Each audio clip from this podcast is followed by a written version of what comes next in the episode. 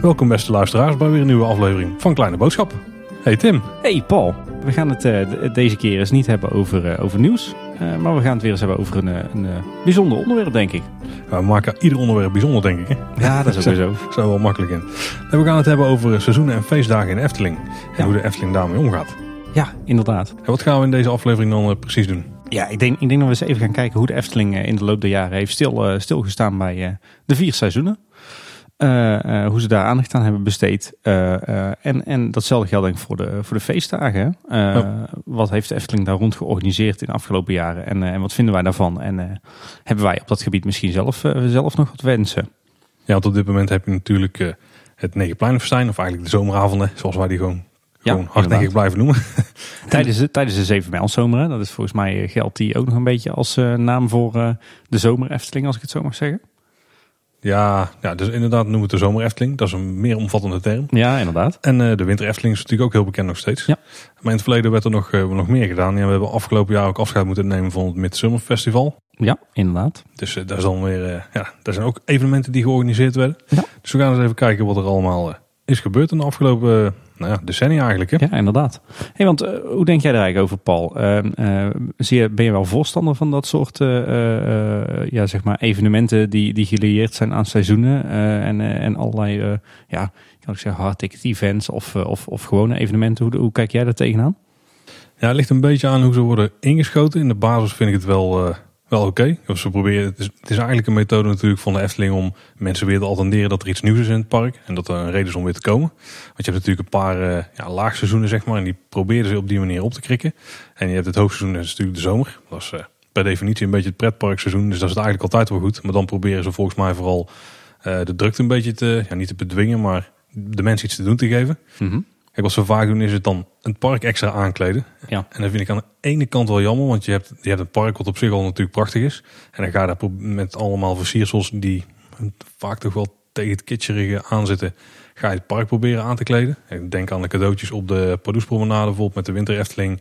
Of eh, de, de hele fleurige bloementogen die ze nog wel eens, uh, of zuilen die ze wel eens hebben geplaatst. Tijdens de lente Efteling was dat geloof ik, ja? Ja, ja tijdens sommige bedrijfsevenementen zie je, zie je ook nog wel van die grote bloemelementen terugkomen. Of van die opblazen decorstukken of zo. Ja? Uh, dat is dan wel minder. Ik vind het wel tof als decoratie toevoegen die echt meer sfeer brengt, zeg maar. Dus en de, de vreugdevuur zijn daar een goed voorbeeld van. Mm -hmm. um, ja, en ook wel andere details tijdens de Winter meer lampjes en zo. Uh, dat soort dingen die helpen dan wel heel erg. Uh, mm -hmm. Bijvoorbeeld met Negenpleinenfestijn, de lampions die je altijd in, uh, in de boom had hangen, die voegen echt iets toe. En dan vind ik het heel tof. En als ze het echt doen om sfeer te verhogen, maar niet dat dingen worden aangekleed zodat ze er maar anders uitzien. Dan ben ja. ik er iets minder kapot van. Ik snap wel waarom ze het doen, maar niet helemaal hoe ik het dan graag zie. Want Kijk, het moet iets speciaals zijn. En als je eigenlijk het park altijd op een manier hebt aangekleed, dan heb je nooit het neutrale park, zeg maar. Ja. En dat is hetgene wat uiteindelijk wel het sterkste moet zijn uh, van alles, denk ik. Oké. Okay. Nou. Ja, zelf hink ik wat dat betreft een beetje op, op twee gedachten. Uh, aan de ene kant heb ik zoiets, uh, wanneer is de Efteling voor mij op zijn mooist? Op haar mooist, moet ik eigenlijk zeggen.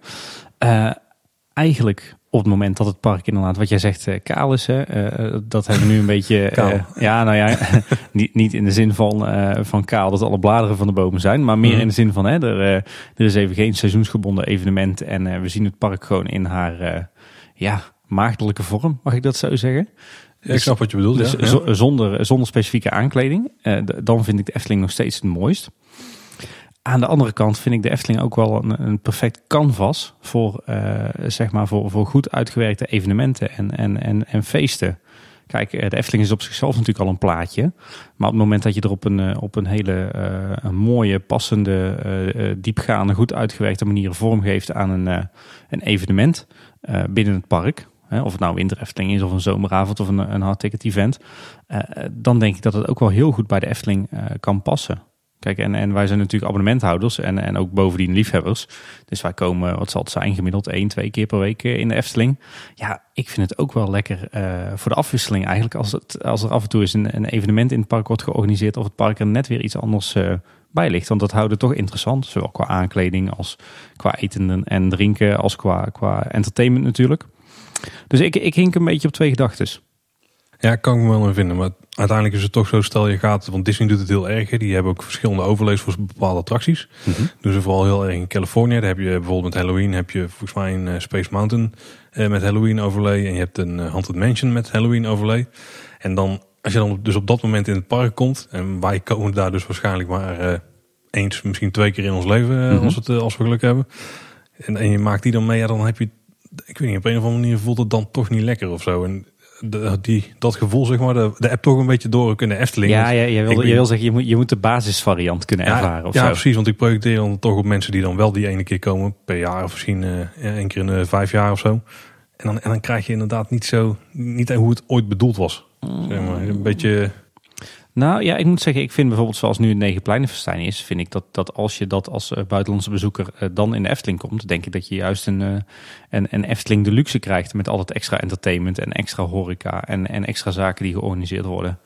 ja, dat doen ze daar inderdaad wel goed. Ik denk dat dat ook wel een van de meest geslaagde evenementen is. Hoor. Ja. Behalve omdat het entertainment qua sfeer niet altijd puur Efteling is, zeg maar. Het, soms is het iets te veel het feestrandje. Maar de, Ja. nog steeds prima voor die avond. Hè. Dat past heel goed. Ja, ja het valt, natuurlijk, al- valt en staat natuurlijk allemaal met, met de uitvoering van, eh, van decoratie Ja. en van entertainment. En misschien ook wel een van de redenen dat ze ooit zijn gestopt met het grote podia en daarop grote artiesten. Want dan is het gewoon echt een festival en niet meer het, het, eh, ja, dat het iets dichter bij het Eftelingse blijft, zeg maar. Ja, klopt inderdaad. Want eh, hoe denk jij over, over hard ticket events? Ik ben daar niet op tegen. Eh, het moet alleen de normale dagbezoeker dan niet dwars zitten. Want dat is natuurlijk vaak zo'n issue. Hè. Dat merk je nu wel eens als er een eh, bedrijfsevenement is. Want laten we heel, heel eerlijk zijn. Echte hardticket evenementen zijn er eh, ja, sinds vorig jaar eigenlijk niet meer. Eh, ja, oud en nu heb je het ah, jawel, je Ja, hebt, sorry, ja. Misschien moeten we even inleiden wat een hard ticket event is. Ja, dat is een wel idee. leuk. Want we, we roepen het wel even zo. Maar eh, wie weet eh, weten niet al onze luisteraars dat. Nou ja, een hardticket event is dat je een eh, los ticket moet kopen om binnen te komen voor dat event. Dus het Negenpleinenfestijn is daar geen voorbeeld van. Nee. Want daar kun je gewoon overdag al vanaf ochtends, eh, ja, zeg maar vanaf 9 uur door de poort heen lopen. Vanaf half tien attracties ingaan. En dan s'avonds gewoon nog het hele evenement eigenlijk meepikken. Ja. Eh, maar bij een hardticket event dan gaan, er worden eigenlijk op die dag, aan het eind van de dag, want meestal zijn die evenementen s'avonds, Ja. wordt het hele park schoongeveegd. met qua mensen, maar ik denk ook wel letterlijk even snel. Mhm. en dan, ja, dan mag je met een losse ticket naar binnen. Dus Ja. dan moet je Ja. vaak nog extra voor betalen. Ja, en wat je bij de, bij de Efteling eh, ziet is dat, eh, dat er geen uitzondering wordt gemaakt voor abonnementhouders. Hè. Abonnementhouders betalen in principe bij hard ticket events eh, net zo goed als, als reguliere bezoekers. Alleen is het wel zo dat er vaak dan met, met kortingsacties wordt gesmeten. Ja, en ze hebben bij het laatste Midsummer Festival, was daarbij de eerder ook al, dat ze niet per se het park uit hoefden, maar ook naar een specifiek punt in het park. De, in dit geval de speelweide. Ja, En dan was daar een zone afgezet waar mensen zeg maar even werden opgesloten. En eh, dat daarna de rest van het park weer werd ontsloten voor iedereen. En dan kon je Ja. ook via de hoofdingang of via daar naar binnen. klopt. Volgens mij was het tijdens de tweede en de derde editie. Eh, omdat het tijdens de eerste editie inderdaad al veel mensen als vervelend werd ervaren dat ze tussendoor eh, een uur het park uit moesten. Ja, en er is geen uitreiken, dus dat kun je eigenlijk niet meer maken. Ja. Nou, ik geloof dat veel mensen inderdaad wel naar de gelachkamer zijn geweest of, of naar Bosrijk. Dus die functie heeft, heeft, hebben de verblijfsaccommodatie dan op zich genomen. Ik moet zeggen dat ik, eh, dat ik wel redelijk gecharmeerd ben hoor, van hard ticket events. Ik denk dat, daar, eh, dat de Efteling daar nog lang niet uithaalt wat erin zit. Nou ja, het is inderdaad een interessant, want als je kijkt naar Walibi, die haalt zelfs heel veel van hun geld uit de hard ticket events. Ja, en Halloween in dit Halloween, geval, ja. Ehm, en daar wordt binnen het hard ticket event moet je ook nog mini eh hard ticketjes kopen voor de losse huizen. Ja. Of je koopt gewoon een verzamelticket. Maar zoiets heeft de Efteling nog niet. Die hebben Nee. nog niet echt een super geslaagd hard ticket event buiten oud en nieuw dan. Wat een Ja, inderdaad. Ik wou net zeggen, want Oud en Nieuw is toch een... eh, ik denk dat Oud en Nieuw een, eh, toch wel een succes eh, voorbeeld is. En dat is zeker een succes, maar niet iets wat je, waarmee je zeg maar, een beetje de, de down-periode flink up, opkrikt, zeg maar, ook financieel. Nee, ja, en Midzomernacht, daar gaan we het misschien zo meteen nog wel eens even over Ja. hebben. Dat, dat was misschien geen succes qua bezoekersaantallen, maar wat mij betreft wel een succes qua kwaliteit. Maar Qua dat, eh, dat is een mening. Hey, maar we- lopen misschien al een beetje op de zaken vooruit. Zullen we eerst eens gaan kijken naar de, de seizoenen? Ja, lijkt me prima.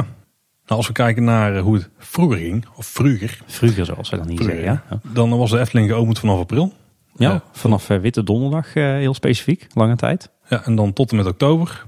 Eh, op een gegeven moment is daar de winter Efteling bijgekomen. Ja, dat was eh, in eh, 1999 eh, eh, begon die testperiode. Eh dat was ook een testperiode van drie jaar, net als met de Summer Festival. Ja, klopt Ja. inderdaad. Daar, daar zit wel wat voor hoor, maar eh, daar komen we zo wel even op. Ik, ik, ik denk dat dat ook een beetje de manier is van de Efteling om dit soort dingen te doen. Dat ze het steeds, dat ze zich toeleggen op drie keer. En als het dan eh, niet succesvol genoeg is, dat ze dan stoppen. Eh, want wat je zag met, ehm zie je ook met die negen pleinverstijn openstelling op vrijdagavonden. Mhm.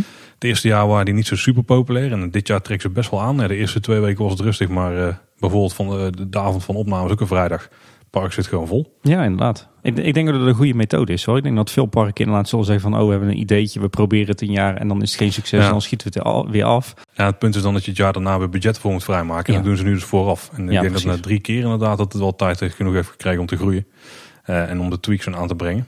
Ja, inderdaad. En, en het is een aantal keer heel succesvol geweest. Hè? Uh, nou, windrefting. Ja, dat is een heel goed voorbeeld inderdaad. Maar ik denk inderdaad dat het best wel een goede, goede lange termijnvisie is van de Efteling. Om te zeggen van nou, we baseren ons niet op, uh, op een test van één jaar. Maar we, we geven het de, de kans om te, te, te wennen bij de mensen, zeg maar. Ja, zeker. Ja, dat, is heel slim.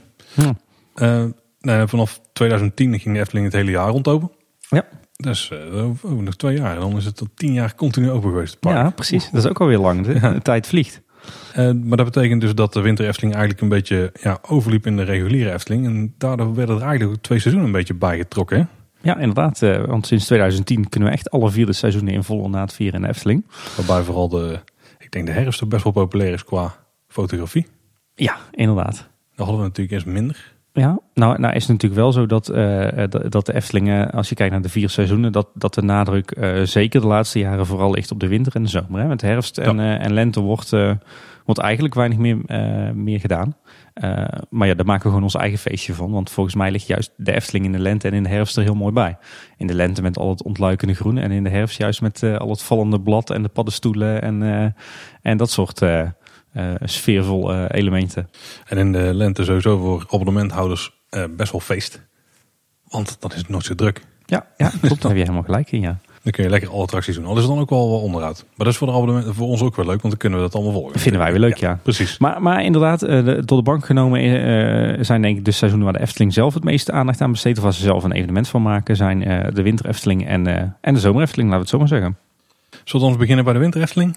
Ja, dat is misschien denk ik wel een goede. Want het is misschien wel het meest, uh, het meest aansprekende voorbeeld van een uh, seizoensevenement. Ja, in 1997 waren daar voor de eerste ideeën. Ja. Uh, ik weet niet hoe concreet het toen al was. Was het gewoon van dit willen we doen? Of? Ja, jawel. Dat, was, dat werd toen opgepakt door, door Ronald van der Zel. Die, mm -hmm. die kwam dat jaar in dienst als nieuwe directeur. Die volgde Paul Beck op. en Ronald heeft, heeft niet heel veel attracties achter nagelaten in de Efteling. Maar wel heel veel gedaan voor de infrastructuur van het park, maar ook de, de organisatie en, en ja, toch belangrijke zaken zoals de winter Efteling en later ook verblijfsaccommodaties. En, en het idee kwam eigenlijk mede van hem om, ja, hij had zoiets van, ja, er ligt hier een prachtig park, maar het is maar zeven maanden per jaar open. we kunnen daar veel meer mee doen. Dus die eerste ideeën waren er in, in 97. En in 1998 zag je eigenlijk de eerste experimenten met speciale kerstevenementen. Dat, uh, dat, dat, is eigenlijk, weet lang niet iedereen. Ik kon er zelf ook niks over terugvinden op, op bijvoorbeeld. maar ik, ik weet mijzelf nog te herinneren, ook uit krantenartikelen, dat je in 1998 al kon opgeven voor ja, een soort kerst-Efteling. Waarbij dan volgens mij een deel van het Marenrijk open was. En je bijvoorbeeld in het Carouselpaleis waren optredens en, en kerstbuffetten. en, en een aantal attracties in het Marenrijk waren open. En dan werd dan, daar werd dan een, een paar weekenden kerst gevierd. En dat waren dus een, ja, dat waren eigenlijk hard events. Het heette toch niet de, de, de kerststelling? Het heette volgens mij niet de kerststelling. Gelukkig. Zou het niet goed hebben gedaan. Maar ik weet niet hoe succesvol die avonden waren. Maar uiteindelijk het jaar daarna is dus wel uh, die periode van drie jaar eigenlijk gestart dat ze het uh, serieus gingen aanpakken. Ja, inderdaad. 1999-2000 was eigenlijk de, ja, de allereerste test van de Winter Efteling. En, en dat begon allemaal heel, uh, heel onsuccesvol eigenlijk. Ik weet wel dat die, dat die eerste weekenden in 99, dat daar bijna niemand in de Efteling rondliep. Het is goed als ze drie jaar dan doen, hè? Ja, precies. Juist daarom. Het, het, het, werd, het werd het eerste jaar wel een succes met kerst, maar met name de, de tweede editie, dus de editie 2000-2001, dat was zo'n gigantisch uh, uh, succes. Uh, toen kon je er echt over de koppen lopen in de Efteling. En toen is het park zelfs ook met kerst op een gegeven moment moeten, dicht moeten gaan. gewoon omdat het zo'n grandieus succes was. Bezoekersstop voor die dag. Ja, ja. precies. En ja, sinds na drie jaar bleek het dus zo'n groot succes dat we ja, sindsdien eigenlijk de Winter Efteling hebben. Volgend jaar ook alweer 20 jaar, Paul. Zo, inderdaad ja. we, worden, we worden oud. Nou ja, die eerste winter Eftelingen kan ik me dan niet zo heel veel van herinneren. Ik weet niet precies wanneer de eerste keer is dat ik naar een winter Efteling ben geweest eigenlijk. Ja, ik ben, ik ben geloof ik die, die allereerste keer, eh 99, 2000, toen waren de abonnementen voor de Winter Efteling ook nog niet zo eh, aantrekkelijk. Toen zijn we één keer geweest met een gewoon een kaartje. En, en vanaf de Winter Efteling daarna, eh, vanaf de Winter Efteling zeg maar 2000, 2001, eh, heb ik ook altijd een abonnement gehad op de Winter Efteling. Dus dat was vroeger een los abonnement zelfs. Ja, ja dat is heel, ja, best lang eigenlijk nog een, een los abonnement geweest. Ja, het winterabonnement. Ja, dat moest wel natuurlijk. Hè? Want ja, dat was vroeger alleen maar een zomerabonnement. Ja, en Zelfs, zelfs vanaf 2010, toen dus de jaar rond openstelling eh, eh, zeg maar begon. eh, toen heb je ook nog een tijdje gehad dat, dat je losse abonnementen moest, eh, moest kopen per periode. Zo. Het is, het is pas een, een paar jaar later eh, eh, zo geworden dat je een jaar rond abonnement kon kopen. En, en nog veel later pas dat je daar dus eh, maandelijks een bedrag voor kon laten afschrijven. Maar in, in het begin kocht je inderdaad nog een apart Winter Efteling abonnement. Hey, maar wat voor dingen zijn er dan allemaal te zien tijdens de Winter Efteling? Het eerste waar ik direct aan denk is de, ja, zijn die vuren, hè? De vreugdevuren. ja. Ja, inderdaad. Ja, go- goed, wa- waar denk je aan bij de Winter Efteling? Is natuurlijk nu een, eh, een heel erg ingeburgerd evenement. Ehm, maar ja, het, het, het is ook heel, heel allesomvattend. Hè? Het park wordt eigenlijk omgetoverd in een totaal andere beleving. Ja, zeker de laatste jaren hebben ze steeds meer plekken volgens mij decoratie toegevoegd. Ja. En ze zijn redelijk permanent tegenwoordig eigenlijk. De huisjes eh, bij de Steenbok, op Steenbokplein. Ja, ja, nou ja, kijk, eigenlijk rust, ru- zou je kunnen zeggen dat de Winter Efteling op een paar pijlers rust. Hè? Eh, laten we het zo maar noemen, de pijler decoratie. Mhm. De pijler eh, attracties. En dan heb ik het niet over de attracties die wel of niet open zijn, maar dan voornamelijk de extra attracties. Hè. Denk aan de, aan de schaatsbaan, aan eh, de, de langlaufbaan, maar vroeger ook eh, zeker Kinderwinter Wonderland. Mhm. Je zou kunnen zeggen de, de pijler eten en drinken. Want je hebt Ja. natuurlijk in de loop der Ja. jaren ook heel veel extra eh, apart eten en drinken eh, gehad in het winterthema. En de pijler entertainment. Dat is natuurlijk ook een hele belangrijke. Dus dat, dat zijn volgens mij een beetje de, zeg maar de vier elementen eh, waarmee in de, in de afgelopen twintig jaar eh, ja, die, die steeds verder zijn doorontwikkeld. En ik denk de ene keer geslaagder dan de andere keer. Ja, de laatste jaren pakken ze het vooral qua ijspaleis flink uit. Hè? Dat is de grote tent die dan op de speelweide eh, ontstaat. Of het opgetrokken. Ja. Eh, afgelopen jaar was die groter dan ooit volgens mij. Ja, klopt. Met volledig originele decoratie aan de binnenkant Ja, ook. ja. Met een groot eh, ja, paleis in de tent. Een beetje dubbel op eigenlijk. Hè? ja Ze noemen die tent al jaren het ijspaleis. En nu staat er een paleis van ijs in het ijspaleis. Nee. Zo. Maar daarin inderdaad eh, dus extra attracties. Ja. Eh, afgelopen jaar een schaatsbaan. Eh, je hebt zo'n eh, bandenglijbaan, zeg maar. Ja, klopt. Springkussens. Daar hebben we het eigenlijk wel in, in heel eind. En een groot eh, dansvloer met podium. Ja, voor het entertainment wat daar eigenlijk het hele park doortrekt. Maar daar een beetje zijn, zijn eindshow heeft. Hè, met de vuurprins en ijsprinses. Zeg je het? Volgens mij wel, ja. Oh ja, ik ben echt een kenner. Je zit met een beetje twijfelachtig Ja, ik heb er heel vaak staan kijken. De kids vonden, die vonden vooral het liedje wat daar gezongen wordt aan het einde helemaal geweldig. Die moet nog één keer in de maand of één keer in de twee keer in de maand ik nog wel aan een auto. Mhm. Dat terzijde. Ja, en, en, en er zit natuurlijk sowieso, hè, en ik bedoel, wat ik al zeg, de, de Winter Efteling loopt nu al bijna 20 jaar. Daar zit daar heel veel ontwikkeling in. Hè. Ik bedoel, kan jij je nog herinneren dat het Kinderwinter Wonderland in het eerste jaar in het uh, Fata Morgana evenementencomplex zat? Nee, dat niet. Het laatste wat ik me daarvan kan herinneren is dat het gewoon naast de Python op het veld stond daar. Nou, en dan kun je dus nagaan. Want dat is, Ja. dat is eigenlijk het leuke. Als je bijvoorbeeld kijkt naar de ijstent. eh, eh, daar, daar heb je zeg maar door de bank genomen in de loop der jaren drie varianten van gehad. Dat heeft wel, die heeft wel altijd op de, op de speelweide gestaan. Maar dat begon met een, eh, een, eh, een geel-blauw gestreepte tent. Dat was echt een Zo. beetje een type circus tent. Met daarin eigenlijk niet veel meer dan een, een schaatsbaan en de vermaarde après-ski hut. Die, die eigenlijk altijd tot de nok toe afgeladen zat met licht aangeschoten Efteling-liefhebbers en Efteling-personeel. Dat is wel een goeie, want die is dus sinds het laatste jaar wel verdwenen. Ja, ja, dat is nu een beetje een reguliere horecapunt. Hè? Ja. ja. Ja, daarna heb je lange tijd heb je een, een beetje een, eh, een soort van standaard witte Neptunus tent eh, gehad op die speelweide. Die heeft ook alweer verschillende eh, vormen gehad. Maar dat, dat begon als alleen een ijstent. En later werden daar ook inderdaad attracties extra ingezet. Omdat toen het Kinderwinter Wonderland eh, ophield te bestaan. Ja, precies. Ja. En, en nu inderdaad sinds vorig jaar hebben we, hebben een soort van gepimpte versie. Zeg maar een IJspaleis 3.0. Met, met daarin een hele binnenwereld van ja, een beetje zuurstokroze eh, kasteel. Met bijbehorende bouwseltjes. Hij is toch niet roze kasteel? Dan herinner ik me het wel helemaal fout. Ja, is hij dan, is hij dan wit en is hij roze uitgelicht? Ik, Volgens mij is hij een beetje lichtblauw, maar inderdaad er worden wel wat roze spotselingen Ah, oké. gebruikt, ja. En ze hebben een soort, eh, ja, ze proberen een soort sterrenhemel te creëren met donker doek en daar ook wat lampjes op, maar Ja. kon nog niet helemaal uit de verf. En wat ze daar doen, en doen ze eigenlijk in heel de alles staat vol met extra aangerukte dennenbomen. Ja, klopt. En dan zeg jij vast het zijn sparren of eh, net wat het dan ook Nee, zijn. nee, nee, het zijn dennen. Dat, Ah, eh, nou, dat valt niet tegen. en eh, dat is denk ik ook een van de typische dingen waar niet iedereen even positief tegenaan kijkt. Maar die spuiten dan ook helemaal vol met nepsneeuw. Ja. klopt. Ja, ja er, er is natuurlijk. Weet je, weet je wat ik eigenlijk zelf nog het allerleukste vind aan de Winter Efteling? Het, het feit dat uh, het is zeg maar een, een, vaste waarde geworden. En, en de Winter Efteling als geheel vind ik gewoon een, een buitengewoon geslaagd evenement. Want ja, volgens mij past er geen enkel seizoen beter bij de Efteling. Uh, naast, naast herfst als, eh, als winter. Hè. Dat voelt toch ook meteen een beetje Anton Piekerig. Of ja, Maar, maar aan de andere kant, het, de, de Winter Efteling is wel altijd in beweging. Dus je ziet, je ziet op het, het vlak van extra attracties, op het vlak van, van decoraties, op het vlak van entertainment zie je, zie je in die loop van die twintig jaar zoveel ontwikkeling. De ene keer wordt het beter, dan wordt het, zien we weer voorbeelden die we absoluut niet willen zien in de Efteling. En ja, ze durven wat dat betreft in de winter Efteling wel veel meer te experimenteren. En de ene keer slaan ze de plank flink mis, uh, maar de andere keer zitten er toch hele goede dingen tussen. Als je, het is ook interessant om naar de winter Efteling te kijken en dan vooral naar hoe het park zichzelf heeft ontwikkeld om de winter Efteling beter te kunnen ondersteunen. Dus dat je meer attracties die winterhard zijn erbij krijgt. Ronde is een goed voorbeeld ervan. Die, dat is volgens mij de achtbaan die met de laagste temperatuur nog steeds mhm. kan draaien. Buiten ja. vogel ook natuurlijk, want, want die kan in principe altijd draaien.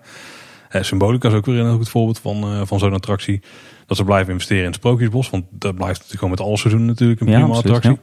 Dus wel, uh, wel bij iedere beslissing die ze nemen is dat natuurlijk wel een, een punt wat ze in het achterhoofd moeten houden. Van, kunnen we dit in de winter Efteling uh, gebruiken of niet? Want op het moment dat het quick zeg maar onder nul zakt, ja, dan gaan mensen klagen. Want dan gaan er achtbanen dicht. Want die mogen dan gewoon voor, vanwege veiligheid niet rijden. Nee, nee, klopt inderdaad heb je gelijk in. Ja, kijk, en het is natuurlijk ook zo, zeker als je kijkt naar decoratie, dat je daar, uh, daar heb je prachtige voorbeelden van. Maar, maar ze hebben ook flink de plank misgeslagen. Hè? Dat is zo. Kijk, al, wat, wat, ik, wat ik heel positief vind de laatste jaren, is dat ze zoveel investeren in, in zeg maar de winterse varianten van uh, bepaalde figuurtjes. Met name in, het, in het Maarrijk, maar je ziet dat door het hele park. Hè? Dus, dus door, door te wisselen van beeldje uh, met, met wat, uh, wat winterse details erin. Denk aan een sjaal, denk aan wanten. Dat zien we natuurlijk veel in het Sprookjesbos bijvoorbeeld met de heks op de poort. Maar ook op het Anton Pieckplein met uh, het ganzenhoedstertje en, en natuurlijk alle figuren op de poorten. En de reizigers bij het kennispoor. Ja, inderdaad. Dat zijn natuurlijk hartstikke mooie voorbeelden. maar in de geschiedenis heb je meer mooie voorbeelden gehad. Hè? Ik bedoel, ehm, denk, denk aan de lampionnen op het Anton Pieckplein. Denk aan, uh, aan de 3D Anton Pieck prenten uh, langs de laan, uh, zeg maar langs het diorama. Dat is volgens mij toch een mooi voorbeeld. een aantal versies van de, van de cadeaudozen op de grote pleinen die, die meer geslaagd zijn dan andere. de, de, de, de omkroning of de omlijsting zeg maar, van, de, van de kampvuren die van de laatste jaren vind ik wel erg mooi. Maar ja, er staat wel tegenover dat je ook dat er ook in de loop der jaren zo nu en dan eens aardige kitscherige decoraties voorbij gekomen zijn. Kijk, want wat ze natuurlijk een beetje proberen is licht inspelen op uh, wat is nu typisch winter. Mm En dan en wat is een beetje feestelijk, denk ik. Want een beetje positief, zeg maar. En dan denken heel veel mensen toch aan kerst. Maar dan proberen ze ook weer weg te blijven. Ja, ja de Efteling probeert inderdaad bewust weg te blijven bij, uh, bij kerst. Het, moet inderdaad, het is winter Efteling, geen kerst Efteling. Maar het is wel dennenbomen met sneeuw erop. Nou, dat is eh, wel redelijk kerst en cadeautjes die dus nu links en rechts verschijnen. Vooral, nou, vooral eigenlijk links en rechts rondom het ja, precies. Uh, en dan, dan, gaan ze ook wel een beetje voor die blauwe, ja, blauwe zilveren kleuren, zeg maar. Bijna. Dat zijn natuurlijk winterse kleuren, hè? dus dat, daar, daar kan je niet veel van vinden. Vind je dat winterse kleuren? Ja, vind ik wel. Blauw en zilver? Ja. Hm, nou, dat is toch echt cadeaupapier voor, voor onder de kerstboom. Een beetje dan. Wat ik trouwens een van, een van de leukste decoraties vond trouwens, en maar dat, dat stond er echt al in 1999, zijn die, uh, die grote sneeuwmannen gemaakt van stroopbalen. Ik weet niet of je die nog kent. En die werden dan inderdaad ingesneeuwd met nepsneeuw. Ja, die staan nu nog steeds uh, bij het kennispoor, Ja, inderdaad. Maar, ja, ja, maar daar hebben we daar hele grote varianten van gestaan op het Warrelplein bijvoorbeeld. En, en nog op het, uh, het kioskje op de plek waar nu ongeveer de pancake dance wordt gehouden, denk ik. Dat, uh, daar ongeveer. Ja, ja, dan heb je het echt over de beginjaren. Ja, en, en één detail wat we zeker niet mogen vergeten is natuurlijk dat de muziek op heel veel plekken wordt aangepast naar een winterse variant.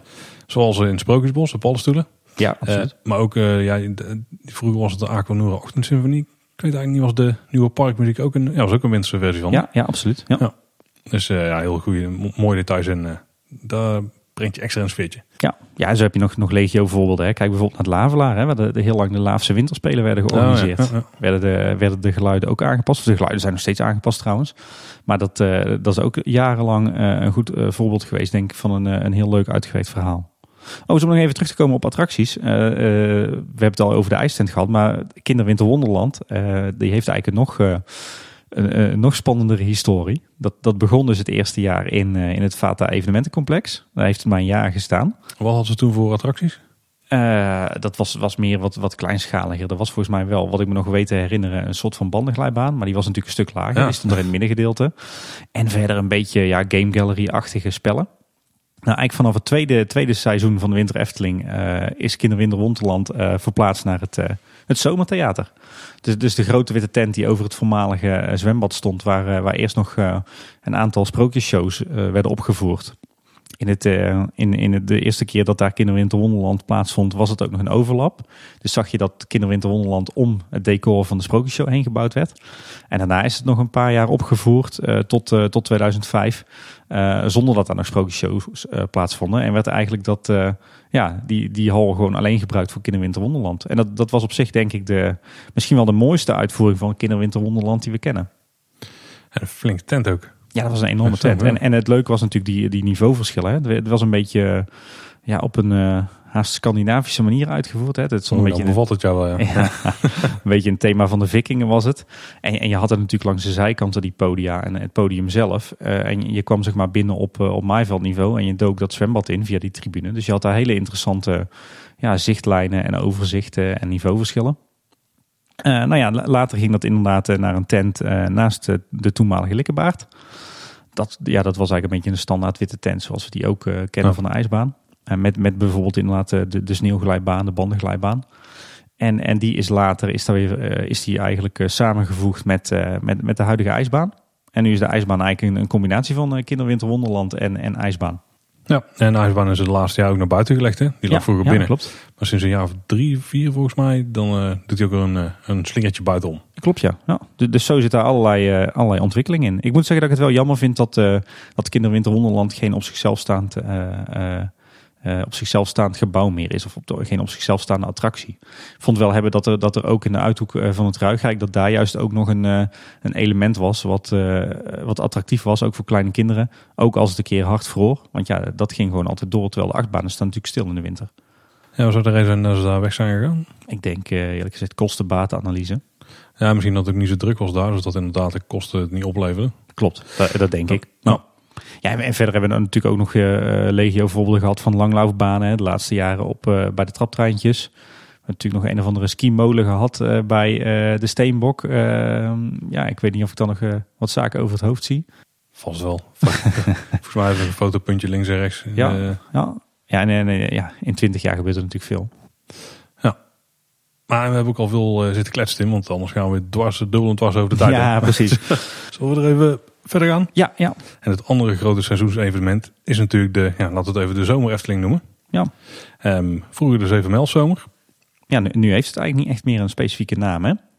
Nou ja, je hebt een negen pleinenfestijn, maar dat gaat eigenlijk alleen maar over juli en augustus.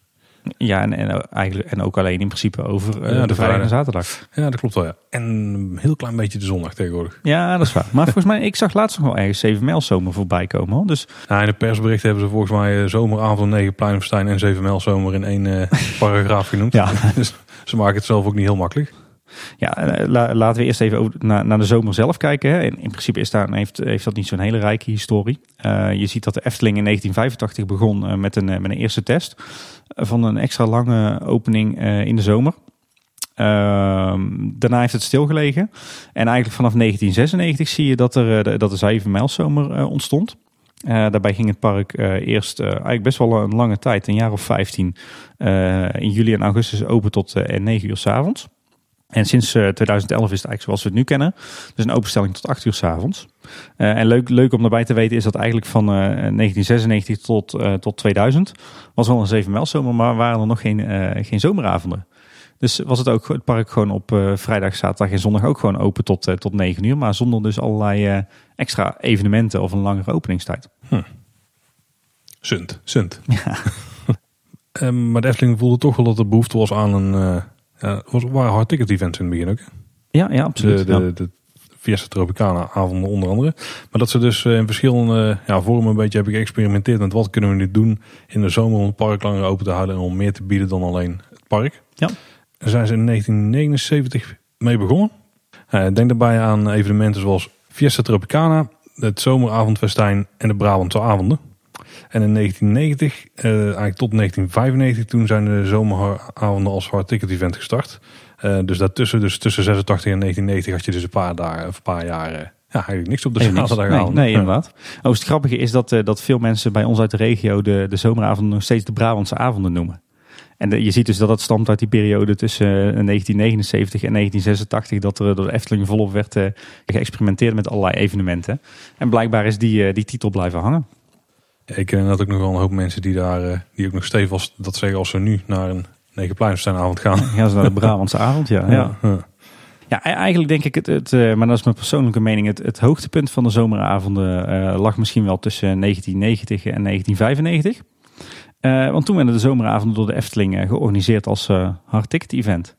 En ik denk dat die zomeravonden eigenlijk later model hebben gestaan voor de, het, het 7 en het 9 pleinenfestijn zoals we dat nu kennen. Ja. Ben jij, ben jij zelf wel eens geweest in die periode, Paul? Nou, het zal uit de entertainment aflevering hebben gebleken, maar ik ben niet zo'n entertainment fan. Mhm. En om dan extra voor te gaan betalen, dat heeft mij nooit getrokken. Ja, maar in die, in die tijd was jij waarschijnlijk een, eh, een jong broekie. Dus wellicht ben je door je ouders meegenomen. Nou ja, die, eh, ik denk dat ik daar een beetje van heb gehoord die, ah, ja. Oké, die waren er ook niet zo van. Nee, dus ik ken wel mensen die er regelmatig heen gingen, maar wij, uh, wij zelf nooit. Oké, nou ik ben, er, ik ben er ooit één keer naartoe geweest. Uh, dat was toch wel een van mijn hoogtepunten in mijn Efteling carrière, om het zo maar te zeggen. Nou ja, hoe, hoe zagen de zomeravonden er toen uit? Dat waren dus hard ticket events. Um, dat waren vier avonden gedurende de zomer. En iedere avond had een thema. En die thema's die waren uh, de 50s, de 60s, de 70s en de 80s. Uh, dus je hoort al wel, die waren heel erg opgehangen aan muziek. Je zag dat er op een aantal pleinen dan podia waren. een aantal daarvan kennen we nu nog steeds. Het Witte Paardplein was een, was een kiosk natuurlijk. Bij de Steenbok stond een kiosk. Bij de Likkebaard toen de tijd was een podium gemaakt. En we hadden natuurlijk het vermaarde grote podium aan de Siervijver. Nou, daar, daar waren dan optredens met, met, met bandjes in de sfeer van de, of de 50s of de 60s, afhankelijk van wanneer dat je, dat je kwam. Uh, er werd toen veel, veel tijdelijke horeca ingezet. her en der waren ook extra entertainment acts. Ik kan me bijvoorbeeld zelf nog herinneren dat er een of andere hele spooky act was bij het Spookslot. Of ja, eigenlijk vooral in dat gebied waar nu het hekspad ligt. Dat was toen natuurlijk nog niet toegankelijk. Mm -hmm. ja, en, en het hoogtepunt toen de tijd was nog wel het, het grote, grootschalige vuurwerk wat dan aan het eind van zo'n avond werd afgestoken. En dat was echt enorm. Ik, ik kan me nog herinneren dat ik als, als jong broekie, en ik denk dat ik nog geen, nog geen tien jaar oud was toen, uh, dat wij ergens langs, uh, langs de Gondoletta-vijver stonden te, te koukleumen. en, en dat er echt een enorm vuurwerk werd afgestoken van, ja, zeg maar vanaf de zijde van de Gondoletta-vijver waar je nu de traptreintjes vindt. Dat was toen ook verboden, verboden terrein. De Gondoletta lag natuurlijk ook stil. En er werd een enorm vuurwerk afgestoken. Ja, die kon ik dan wel zien vanuit huis. Ja. dus ik had er wel iets van mee Ik doe niet, want toen woon ik in Tilburg. Nee, dat, dat waren, het, was, en het was met name toen ook de exclusiviteit. Hè. Het was toen echt een hard ticket event. Dus het park werd om zes uur echt leeg, uh, leeggeveegd. En om zeven uur kon je, het, uh, kon je het park binnen. Nog via de oude ingang West, naast de Droomvlucht. En, uh, en ja, dan liep je daar inderdaad met, met toch veelal mensen uit de buurt. En abonnementhouders en liefhebbers. Die inderdaad een best wel prijzig kaartje daar nog voor hadden gekocht. En toen kreeg je ook al een aparte folder. Er waren dan al die extra optredens, al die extra horeca. Dat was echt, uh, dat waren echt bijzondere avonden. Toen uh, ja, waren er weer een aantal droge jaren. ja. Enig idee waarom het toen weer even stil lag? Nou, het grappige is wel, ik zit nu zelf even naar de jaartallen te kijken. Is dat in, in 1995 de laatste zomeravond werd georganiseerd? Als en 97 is Ronald van der Wel. ja, daar ook. Nee, maar dat, dat je vanaf 96 dat er wel een 7 mijl zomer was. Dus ze zijn toen afgestapt van de zomeravond als hard event. En toen had je dus, dus het, het hele jaar, zeg maar de hele zomer was het park gewoon tot 6 uur open. En op de zaterdag had je dan die hard ticket events. Mhm. En toen in 96 hebben ze gezegd van we stoppen met die hard ticket events en we gaan gewoon de hele zomer tot 9 uur open. Dus dat is toch een, een soort van beleidskeuze geweest. In ieder geval in 2000, dan uh, gaan de, de komende zomeravonden er weer aan. Ja, toen werden ze eigenlijk uh, geherintroduceerd, zo mag je het wel noemen, denk ik. Ja, in eerste instantie ging dat om vier avonden, maar er werden er al snel zeven. Uh, en ja, de thema's van de oude zomeravonden, daar hadden ze niet zoveel mee. Nee, nou, je, je, ziet in het begin dat, dat het nog wel heel erg op muziek gericht was. Hè, en op de 50s, uh, 60s, 70s, 80s. Maar dat, dat liet ze inderdaad vrij snel los. Hè, je zag dat, dat toen met name in, hè, wel in die periode 2000 tot 2011 hebben we het dan over dat, dat, dat muziek nog wel een hele grote rol speelde op die zomeravonden. Maar er werd heel erg gevarieerd in thema's. Hè. Je, je kreeg toen heel veel uh, Nederlandstalige avonden. Uh, maar ook op een gegeven moment volgens mij Belgische avonden. En, en, uh, kan me wel iets van herinneren. Ja. En, en even kijken, de, de Mexicaanse avond of Tropicana-avond. En uh, je zag toen dat ze steeds meer... Uh, muziek bleef eigenlijk de kern van die avonden. Mm En bier. maar maar uh, het werd wat spannender dan die, dan die hard ticket events... die wat dat betreft heel braaf waren. En je zag ook steeds meer een verschuiving naar, naar Nederlandstalig. Het levenslied... Eurovisie Songfestival is een thema geweest wat, wat heel vaak is teruggekomen. Dus, dus eigenlijk in die, die periode van 2000 tot 2011 eh, zag je eigenlijk een evolutie iedere keer van eh, de zomeravond van de Efteling draaien om muziek. Ehm, maar ja, die thema's die veranderen iedere keer eigenlijk. En als je een beetje kijkt naar hoe die avonden waren ingedeeld qua locaties, dan was het hoofdpodium was dus weer in de, aan de Siervijver. Ja, de, eerste, de eerste jaren wel, ja, ja klopt. Dus dat is een beetje het, eh, het podiumpotje nog steeds ziet liggen. Heel veel mensen vragen, of tenminste, ik hoor wel eens de vraag van, wat is dat eh, plateautje daar eigenlijk wat daar, eh, daar ligt? Dat zijn ze aan het maken. Maar Ja, dat, dat is het he- podium. Ja, het vermaarde podium Siervijver. Ziet er heel krakkemikkig uit tegenwoordig. Ja. Weet, je, weet je overigens de reden waarom die, dat die daar nog steeds ligt, Paul? Ja, er zit iets van een technische installatie onder of zo. toch? Ja, twee, twee hele belangrijke. Er zit, eh, er zit de, de sprinklerpomp zit erin. Want die vijver zeg maar, tussen, de, tussen het spoor en het café-restaurant is, eh, is zeg maar de bron van de sprinklerinstallaties van, eh, moet ik het even goed zeggen, volgens mij het hotel en Droomvlucht. Dat wel zelfs. ja. Oké. En, en er zit volgens mij ook de beregeningspomp in. En, voor het hele droom- park. en droomvlucht ook nog? Ja. Oké. En eh, ja, het water moet ergens vandaan komen. Ja, dat komt van Nent dan. Ja, en daar zit ook de, de pomp voor de beregeningsinstallatie voor het hele park in. Dus al het water wat, waar het park mee berekenen komt uit dat stukje vijver. Ja, maar dat staat allemaal met elkaar in verbinding, hè? Het, ja, va- een alle- stukje natuurlijk dan eh, Ja, van nou, het zou kunnen zijn dat ze dat water dan uit, uit het lager gelegen gedeelte pompen. Maar nee, die installatie zit in ieder geval daar. Maar, maar inderdaad, dat is het, het vermaarde hoofdpodium aan de Siervijver. Ja, daar heeft in het, eh, in het begin vanaf 2000, eh, toen de zomeravonden werden geherintroduceerd, hebben daar inderdaad nog een aantal jaar de optredens eh, plaatsgevonden. Maar dat was niet optimaal. Eigenlijk om twee redenen. Het was niet heel erg veilig, want je zag dat er steeds vaker mensen in het water sprongen om maar bij het podium te komen. Of in het water werden geduwd. Ja, want de plekken vanaf waar je dan kijkt zijn eigenlijk dus het, grasveldje wat dan naast het pad ligt, wat richting Pagode loopt eigenlijk vanaf huidige panorama. Ja, klopt. Dat zat mutvol altijd, ja. Ja, dat moet wel. En- En, het- enorm groot. Ja, en het pad zelf eh, stond ook altijd mutvol. Dus daar had je een enorme opstopping. Eh, en, en daarnaast zat je daar natuurlijk ook met, eh, met, met een hoop geluidsoverlast naar de, naar de bebouwde kom van Kaatsheuvel. Hè? Want je zat er eigenlijk ontzettend dicht bij, Ja. bij het wat oudere gedeelte van Kaatsheuvel. Ja, en je blokkeerde dat op dat moment alleen maar met eigenlijk alles wat er nu al staat, hè, wat er nu ook staat. Ja, klopt. Ja. Ehm, maar, dat was dus inderdaad enigszins link. Ik kan me wel iets voor voorstellen. Ja. Tegen sowieso bij de drukke zomeravonden nu, dan ligt er ook nog steeds wel eens eh, een hoop volk daar. Mhm. En dan is het al druk. De Efteling dacht dat kan beter. Dus op een gegeven moment hebben ze besloten om het eh, op de zonneweide te doen. Dus eigenlijk het, eh, ja, het veld waar nu de Vliegende Hollander staat. Ja, Dus klopt. ook weer bij het oude zwembad. ja, er is volgens mij maar één of twee eh, jaar het, het hoofdpodium geweest. Dat durf ik niet meer zo te zeggen. En vanaf 2005 is het op de speelweide terechtgekomen. Ja. En dat is, eh, dat is wel een verschil met nu. Nu heb je sowieso geen groot podium meer. Maar nu staat daar dus het voetlaantje. Mhm. Dus eh, de laatste paar jaar is vooral een horecalocatietje. Kleintje ook nog. En eigenlijk wordt heel het veld onbenut. eh, Ja, dat is wel opvallend trouwens. Ja, ja, en dat is eigenlijk wel grappig, want eigenlijk is het zeg maar vanaf 2005 tot eh, 2011 is de speelweide een beetje het epicentrum geweest van, van de zomeravonden. Hè? Dat, dat was het hoofdpodium, daar traden de grote artiesten op. Of ja, grote artiesten tussen aanhalingstekens. De grote bijartiesten. ja, en, en daar was al het bier te krijgen en daar waren alle, alle fans en abonnementhouders te vinden. Eh, en eh, ja, in eerste instantie was dat vooral een, eh, een beetje een tijdelijke opzet. Hè. Er stonden daar gewoon de, de podia zoals je die ook kent van de, de grote muziekfestivals. En, en in 2008 heeft de Efteling toen best wel fors geïnvesteerd in eigenlijk een hele nieuwe ja, huisstijl voor die speelweide. Waarbij je echt een eh, prachtig eh, vormgegeven podium eh, kreeg. En, en ook een aantal mooie lichttorens in diezelfde stijl. En dat gold dan ook voor de barren. Dus dat podium met een beetje die schelp die er zo over. Ja, ja precies. Ja, ja, die schelpen inderdaad. Ehm, ehm, dus ja, dat, dat heeft tot, eh, tot eigenlijk tot 2011, tot en met 2011 geduurd. En dus je kan zeggen dat eigenlijk van 2000 tot en met 2011 eh, de zomeravonden niet meer als hard ticket event in Efteling waren, maar voor iedereen toegankelijk. En, en zeg maar dat, dat toch muziekoptredens en bier centraal stonden. En vanaf 2012 is de vorm weer aangepast. En toen eigenlijk meer naar de vorm zoals we die nu kennen. Ja. Toen was het nog het Zevenpleinenfestijn. Nu is het Negenpleinenfestijn. Volgens Ja. mij was het concept in de eerste jaren dat je dus eh, zeven avonden op zeven pleinen feest had. Ja. Eh, later hebben ze bedacht, als we nou gewoon alle zaterdagen pakken in juli en augustus, dan zijn het er negen. Dus dan kunnen we een negenpleinenfestijn doen. Ja, dat concept gaat niet meer op. Want het zijn meer dan negen avonden geworden. Ja, inderdaad. Dus dat stukje met de, de dubbele 9 doen ze niet meer. Vroeger de dubbele 7. Nou, als je naar het Zevenpleinenfestijn kijkt, dan had je nog steeds een groot podium. Ja. Eh, was toen op de brink. Ja, absoluut. Ja. En eh, daar kwamen toen ook de grote ja, B-artiesten. of in ieder geval, nou, de, de bekende artiesten. Voor de, meeste mensen wel bekend. Dat, werd, dat werd wel steeds minder hoor. Het hoofdpodium is eigenlijk in 2012, toen het Zevenpleinenfestijn kwam, verhuisd van de, de speelweide naar de Brink.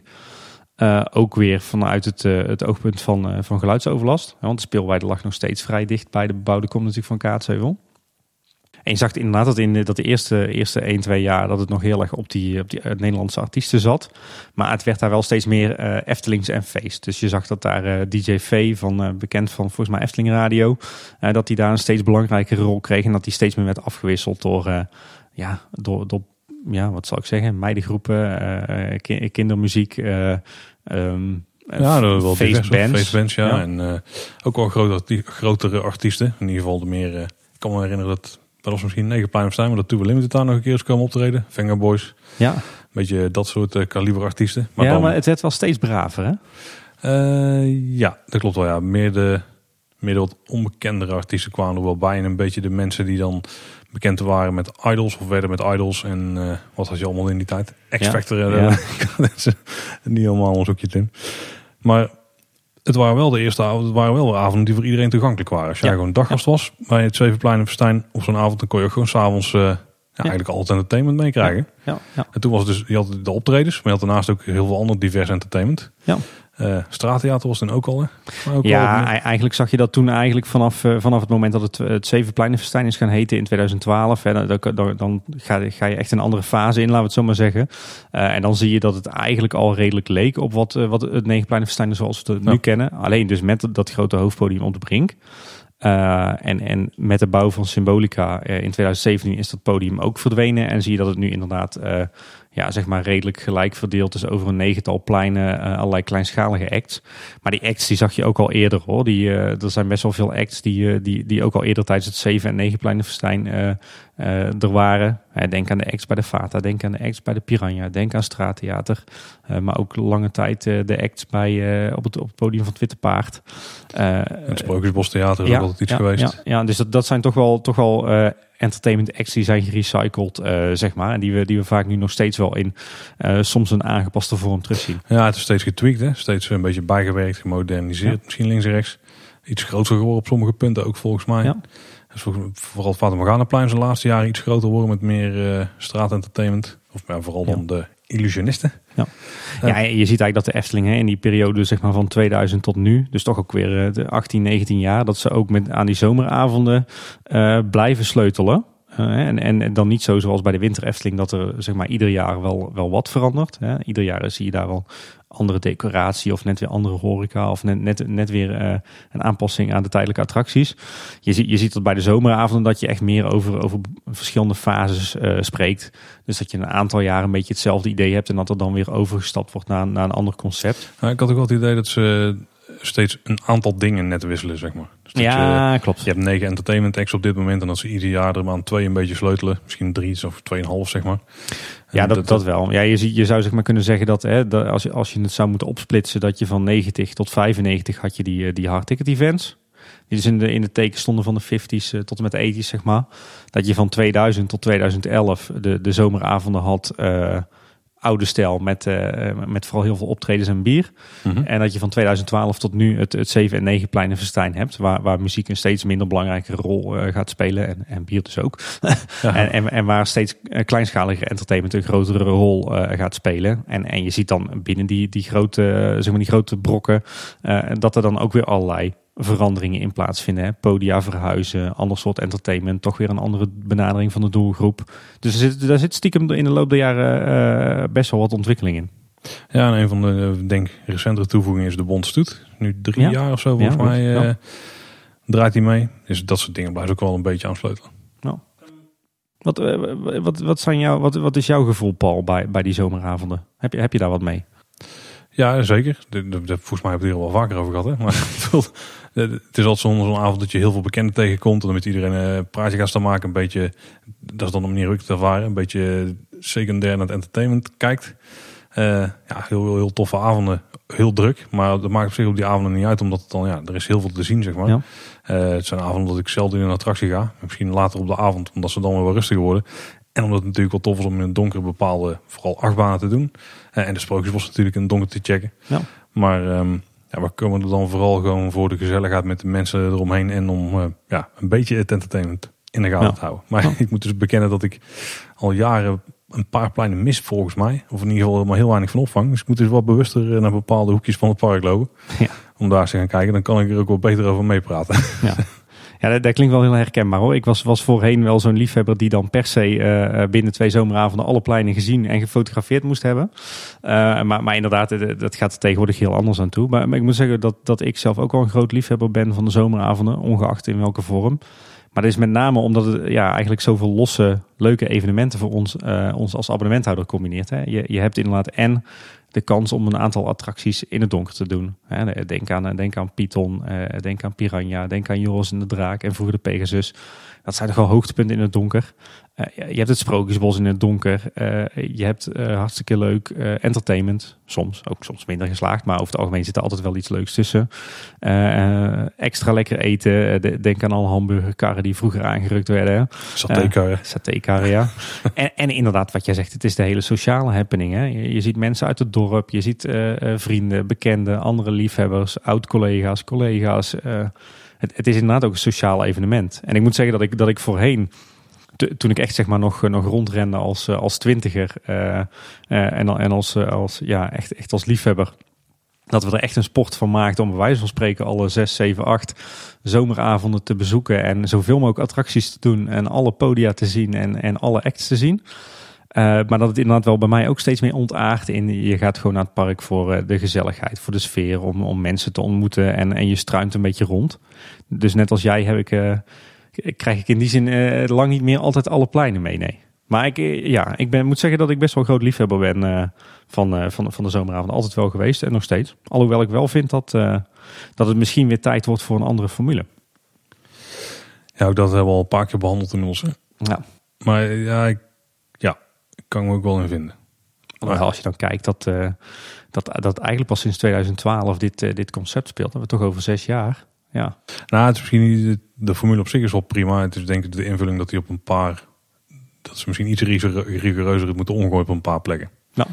Dus, uh, nou, en ik denk ook wel dat er behoefte is aan misschien iets meer mm, echt wat er te doen is, zeg maar. Je hebt ooit een, uh, bijvoorbeeld, hoe heet dat toen, carousel festival of zo gehad? Ja, heet dat ja, carousel klopt, festival? ja. Ja.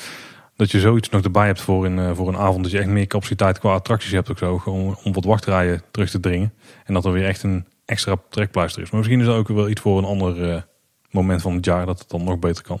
Ja, ja ik moet ook zeggen, ik, ik, wat mij betreft zou het niet verkeerd zijn als er toch wat meer weer een balans komt uh, tussen hè, enerzijds dat kleinschalige entertainment, wat ze nu op alle pleinen hebben.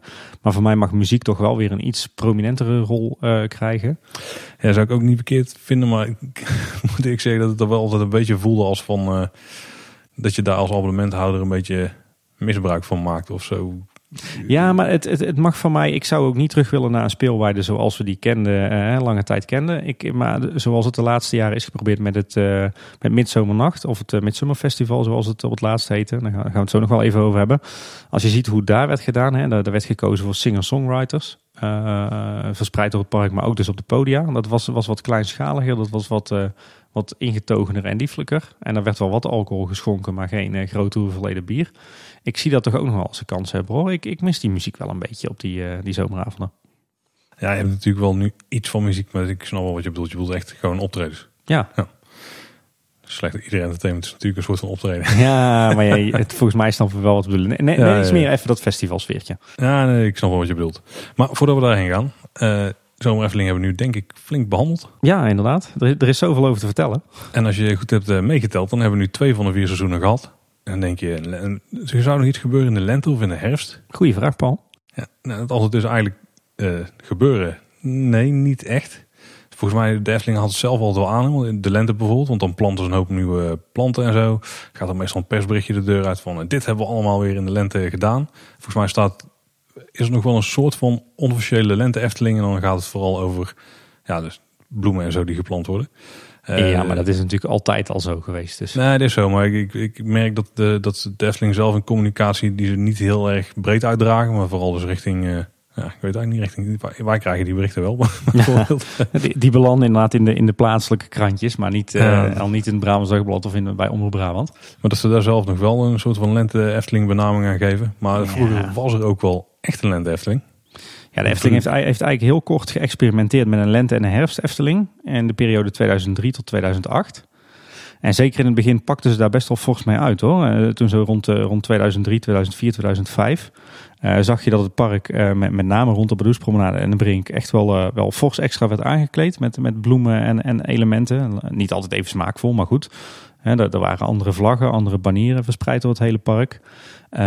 Speciaal entertainment. Eh, en, ook leuke evenementjes. Hè. Ik kan me nog herinneren dat er een paar jaar het douwtrappen is geweest. Ja, dat is wel iets wat we weer terug zouden mogen Ja. brengen. Ja, dan ging het park op, eh, op één dag, volgens mij op 1 april, dan om 6 uur s ochtends open of zo. Ja, dat klopt ja. En, eh, en, en ook rondleidingen van bijvoorbeeld Mario Dieltjes van de tuindienst. Dus, dus dat is, ze, ze hebben een aantal jaar best wel fors stilgestaan bij de lente Efteling. De herfst Efteling was daar iets, ja, iets ingetogener in. Dan had je ook wel weer wat, wat speciale vlaggen en banieren en decoraties. Maar dat was al minder een happening dan de lente Efteling. En eigenlijk is dat zoetjes aan uitgestorven. En ik geloof dat het na 2008 dat, er, dat de Efteling er eigenlijk niet veel meer aan gedaan heeft.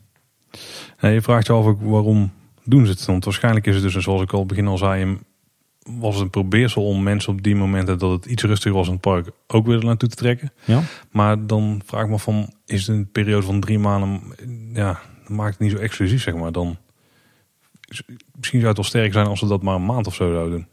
Ja, ja, ik moet zeggen, het voelde nu ook meer van, van, van nou ja, we, hebben, we, we doen al heel veel met de zomer en de winter Efteling. Laten we dan ook maar wat met die andere twee seizoenen doen. Ja, je krijgt hier dan wel een beetje het punt, want het sloot echt al naadloos aan. Volgens mij was het echt letterlijk tussen winter en zomer Efteling in. Hè? Ja, Dat ja, ze precies ja. op.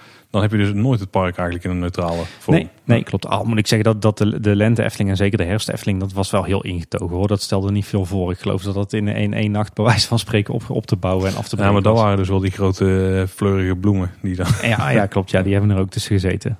dus die, eh, ja, dat wel een beetje af. Maar die, waren, die beperkt zich vooral inderdaad tot kleine delen van het park. Ja. Eh, ja, vooral naar het Padoespromenade en Brink en het een beetje. Ja, klopt. En dat was het wel. Hè? Ja, ik geloof dat in het Sprookjesbos her en der nog wel wat werd gedaan, inderdaad. Eh, maar maar dat, dat stelde me niet heel veel voor. Zou je dat, eh, ja, wat vinden we daarvan? Nee, ik, ik zeg wel op zich niet verkeerd. Ik denk alleen dat als het in kleinere periodes zouden doen. Dus dat is het tot anderhalve maand beperken of zo, zeg maar. En het dan misschien net iets meer uitpakken. En dan echt proberen om daar een mensentrekker van te maken, zeg maar. Ook met bepaald entertainment wat dan een beetje tot de verbeelding spreekt. Ja. Dus niet wat, je toevallig tegenkomt, maar dat, je, dat het echt een reden zou zijn om erheen te gaan. Mhm. Ik kan wel een, ergens in beeld dat het zou kunnen werken. Ja. Als we dan weer Disney als voorbeeld erbij trekken. hè. In Epcot heb je het eh, Flower and Garden Festival. Mhm. Als je zoiets in de lente zou doen, dat bijna heel erg mikt op bloemen en zo. Ik kan me voorstellen dat dat toch wel eh, wat mensen op af zouden komen. Ja. Specifiek daarom. Ja. Ja, wat mij betreft is het op zich, denk ik dat het goed is als de Efteling wat meer, hè, weer wat meer stilstaat bij die seizoenen. Maar dan meer op een manier van, joh, kom eens kijken hoe mooi de Efteling erbij ligt in de lente of de herfst. En, en dan wellicht op een wat kleinschalige manier. Hè. Dat, dat douwtrappen eh, lijkt me wel een ontzettend leuk evenementje om, om Ja. terug in te voeren. Al dan niet als hardticket event. Eh, die, die rondleidingen door bijvoorbeeld zo'n Mario Dieltjes of een ecoloog of zo. Hè, die dan met name op flora en fauna zijn ingestoken. Dat lijkt me wel iets leuks. Eh, in de herfst misschien paddenstoelen zoeken of, of iets met, met bladeren zoeken. Of, eh, en dat zijn natuurlijk niet per se activiteiten die je moet ophangen aan een heel groot georganiseerd evenement. Maar het zijn wel een paar leuke extraatjes. Die, die weinig kosten en die, die misschien toch wel wat publiciteit op, eh, opleveren. Ja, dan zouden ze het vooral daarom doen. Uiteindelijk is het wel een bedrijf, hè, dus dan moet ook Ja, ja taken nee, nee, natuurlijk. Ik bedoel, het, het is gewoon ook een reden om persberichten de deur uit te doen. Hè? Zo is het ook wel weer. Ja, en dat doen ze nu dus wel een beetje, maar het is allemaal net Ja, zo het stelt verder niet veel voor. Nee, hè? precies. Dus, de, dus ja, voor mij hoeft het inderdaad niet, niet zo groots uitgepakt. Maar er zaten toch best wel elementen in waar, waar wat mee te doen valt. Was het dan ook niet een eh, soort actie dat als je voor een bepaalde tijd in het park was, dan kon je gratis naar binnen? Ja, ja, dat was volgens mij met dat douwtrappen inderdaad, ja. Ja, En voor negen uur of zo, of zelfs nog vroeger? ja nog vroeger. Volgens mij is voor acht uur of zo, ja. Ah, oké. ja. Nou, dat lukt ons tegenwoordig wel, Tim. Ja, precies. Ja, ik, ik geloof dat ik, ik heb, ik heb zelf ooit wel eens om eh, kwart over vijf 's ochtends dat ik op de fiets ben gesprongen eh, om vanuit eh, Tilburg naar de Efteling te fietsen om maar bij douwtrap te kunnen zijn. Respect. nou, die, die, die, vroege ochtend, die vroege ochtend heb je nu gewoon bijna daar. Ja, precies. Ja. Alleen fiets ik dan niet naar de Efteling natuurlijk. Nee, dat scheelt Nee. wel. En naast seizoenen hebben we natuurlijk ook nog feestdagen waar de Efteling een beetje wel niks aan doet. Ja. Eh, je hebt bijvoorbeeld Sinterklaas die dan eh, verschijnt in het carnaval, of in het carnavalfestival. Ja. Eh, Een heel klein ja, voorbeeldje van hoe ze daar iets aan doen. Vind ik overigens wel een, een hele leuke hoor. Ik, ik heb altijd wel Sinterklaas eh, als een soort van eh, ja, als een evenement of een feestdag of een feestmaand eigenlijk gezien waar de Efteling wat heel veel potentie heeft voor de Efteling. Hè, omdat ze natuurlijk al, al sowieso Sinterklaas hebben staan op die Sinterklaas eh, fontein op de Sint-Nicolaasplaats. Uh, en het is natuurlijk hartstikke Hollands en hartstikke pieks. Aan de andere kant ligt Sinterklaas momenteel natuurlijk ook wel heel erg gevoelig in ons land. Je kan het eigenlijk als bedrijf of als instelling uh, momenteel niet goed doen als het om Sinterklaas gaat. De, dus, dus ik vind het wel leuk dat ze inderdaad sinds 2011 ieder jaar die, die Sinterklaas pop in Carnaval Festival neerzetten. Dat is echt, echt een sublieme vondst. Heel, heel, heel stijlvol, heel subliem, maar toch ook heel leuk. In het Nederlandse deel. Ja, in het Nederlandse deel inderdaad. Maar ik, ja, uh, voorheen zou ik hebben gezegd van, goh, de Efteling moet echt iets gaan doen met Sinterklaas. Maar ik kan me ook wel voorstellen dat ze daar tegenwoordig uh, van wegblijven. Misschien moeten ze Dick Maas bellen en dan kunnen ze nog samen iets doen... Misschien rond Halloween. Horror Sinterklaas. ja, dat zou wel heel... nee, ik weet niet of, de, of dat de, de Efteling doelgroep daar nou zo voor geschikt is. Ik denk gewoon helemaal niet.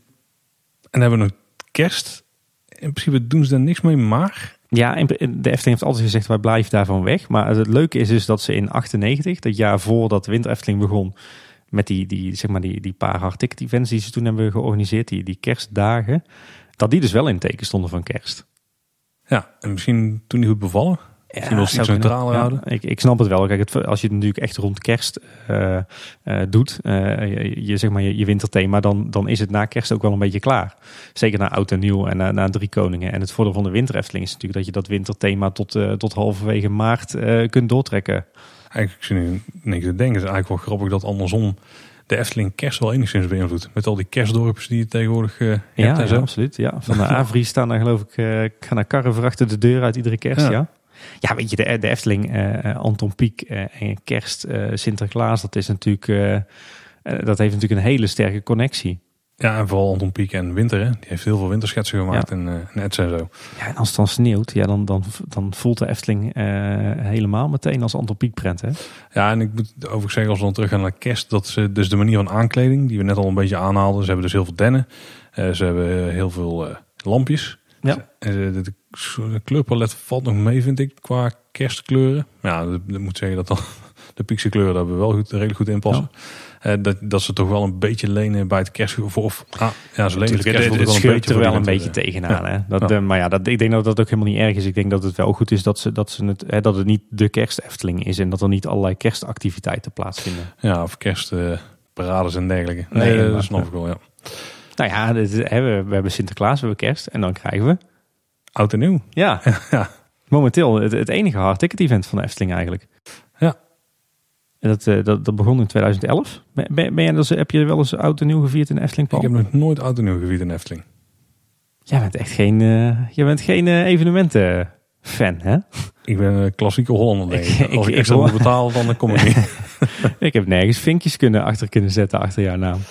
Ja, Zevenplein en Verstein, Egenplein en Verstein. Zo. Ja, oké, dat, dat wel. Nee, ja. Niet, ja. ik, ik moet zelf ook met, met enige schaamrood op de kaken bekennen dat ik er slechts één keer ben geweest. Ik heb slechts één keer oud en nieuw in de Efteling gevierd. Ik moet zeggen, toen, toen dit werd geïntroduceerd was het wel echt iets van, yes, dat wordt, dat wordt gaaf, oud en nieuw vieren in de Efteling. En wij hebben het toen volgens mij dat eerste jaar niet gedaan, wel in, volgens mij in 2012 met een grote groep vrienden. En, en dat is het punt precies. Je moet inderdaad oud en nieuw vieren meestal met vrienden. Ja. En dan moet je dus wel heel je vriendengroep zo gek krijgen om dus in mijn geval om naar de Efteling te gaan. Ja, het, het scheelt dat bij mij dat als ik naar, naar al mijn verschillende vrienden kijk, dat er denk ik geen enkele tussen zit die niks met Efteling heeft. Ja, dus precies, dat is misschien wel een voordeel. maar ja, wij hadden toen de pech in 2012 dat, eh, dat, dat we een extreem verregende oudjaarsavond hadden. En ik vond dat zelf helemaal niet erg. Ik had echt een, de avond van mijn leven, maar die vrienden die, eh, die waren het snel beu. Ja, weet je, ik zou best wel graag uh, ieder jaar oud en nieuw in de Efteling willen vieren. Maar ja, het is wel wat jij zegt, Paul. Je, je viert het met vrienden en het ene jaar misschien weer met andere vrienden dan het andere jaar. En die moeten er inderdaad wel zin in hebben. En ik merk ook nu, als je, als je zelf in de kleine kinderen zit, die, uh, dan is het toch wat handiger om thuis of bij iemand anders thuis uh, oud en nieuw te kunnen vieren, dat de kindjes daar kunnen slapen. En dat is ook niet heel handig bij de Efteling. Ik had ook altijd het idee dat het echt een avond was dat er heel veel... Eh, je had dan een deel personeel dat moest werken.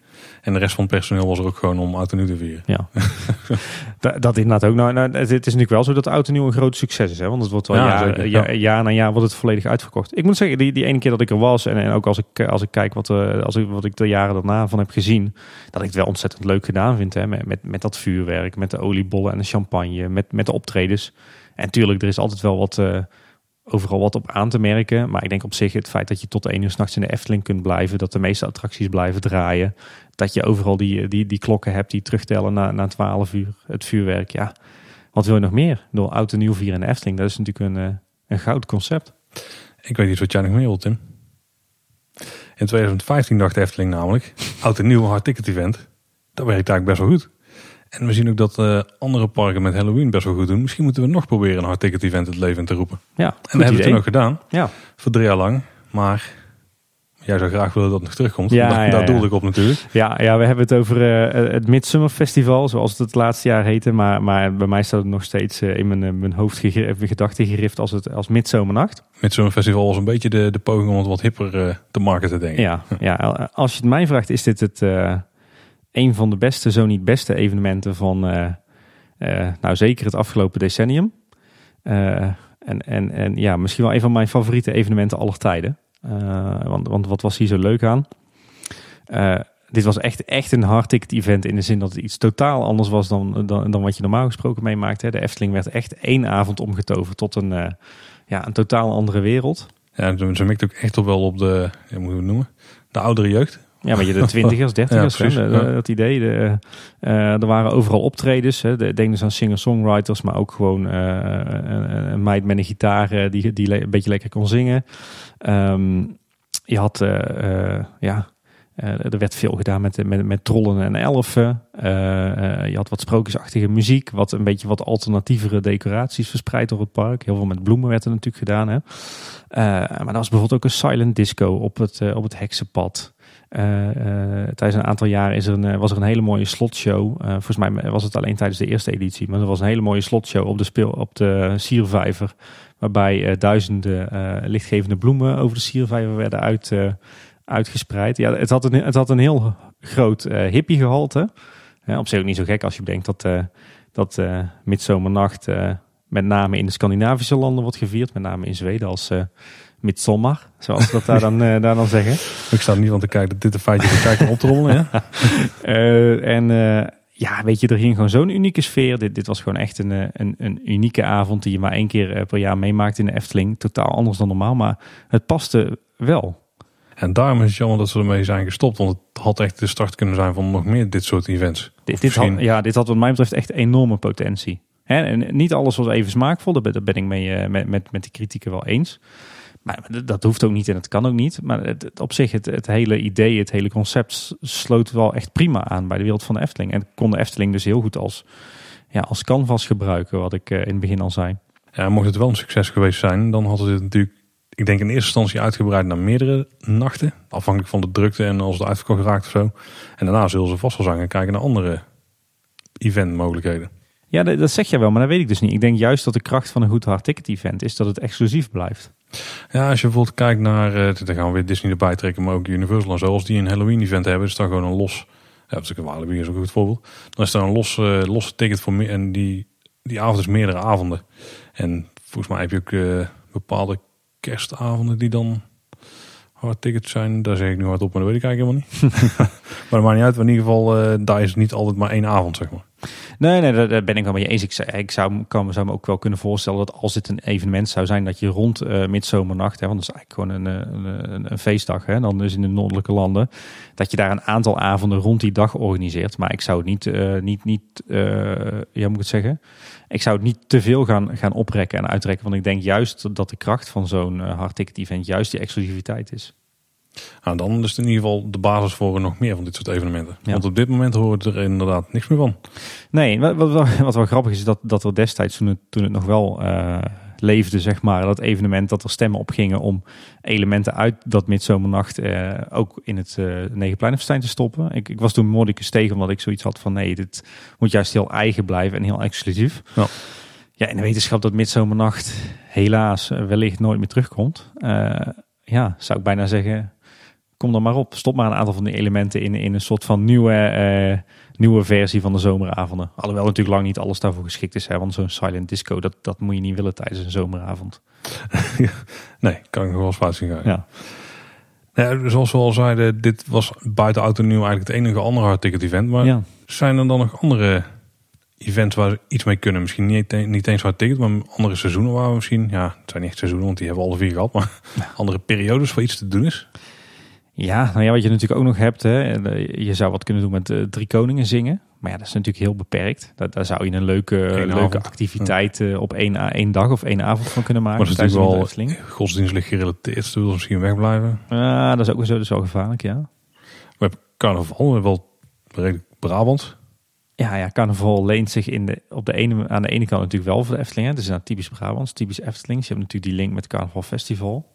Ja, ik denk alleen wel dat carnaval in het algemeen niet helemaal meer dicht bij de Efteling staat. Nee. Ik weet het vroeger dat je wel grote carnavalsfeesten had, vooral voor personeel. Ja, ze zijn inmiddels ook weer terug hoor. Dan, dan niet meer tijdens carnaval zelf geloof ik. Maar ze zijn door Ja. Jurgens eh, wel weer... eh eh, Bart de Boer had ze afgeschaft. vooraf of zo, week Ja. voor carnaval. Ja. Ja, en Fons die heeft ze, is gelukkig zo wijs geweest eh, om dat weer eh, terug te brengen. Want ik, ik weet nog uit mijn tijd dat dit wel echt een van de hoogtepunten was in het Eftelingjaar als medewerker. Ik kan me, want ik weet dat die vroeger in het carouselpaleis waren. En ik kan me nog helemaal voorstellen dat daar de mensen een beetje ouderwets verkleed waren. Want 20 jaar geleden voelt voor ons heel ouderwets. Of in de jaren 80, dat is 30 jaar geleden. Eh, en dat het dan toch best wel op een of andere manier past, zeg maar.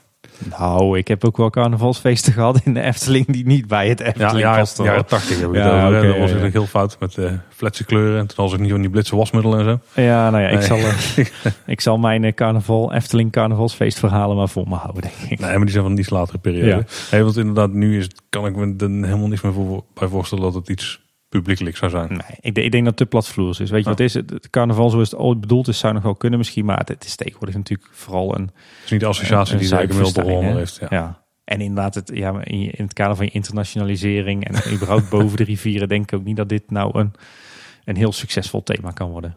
Ja, dan krijgen we van die pelgrimstochten hè, eh, met de NS naar het zuiden. Ja, precies. Krijg je al die Rotterdammers zo door die. Ja. Ja, nee.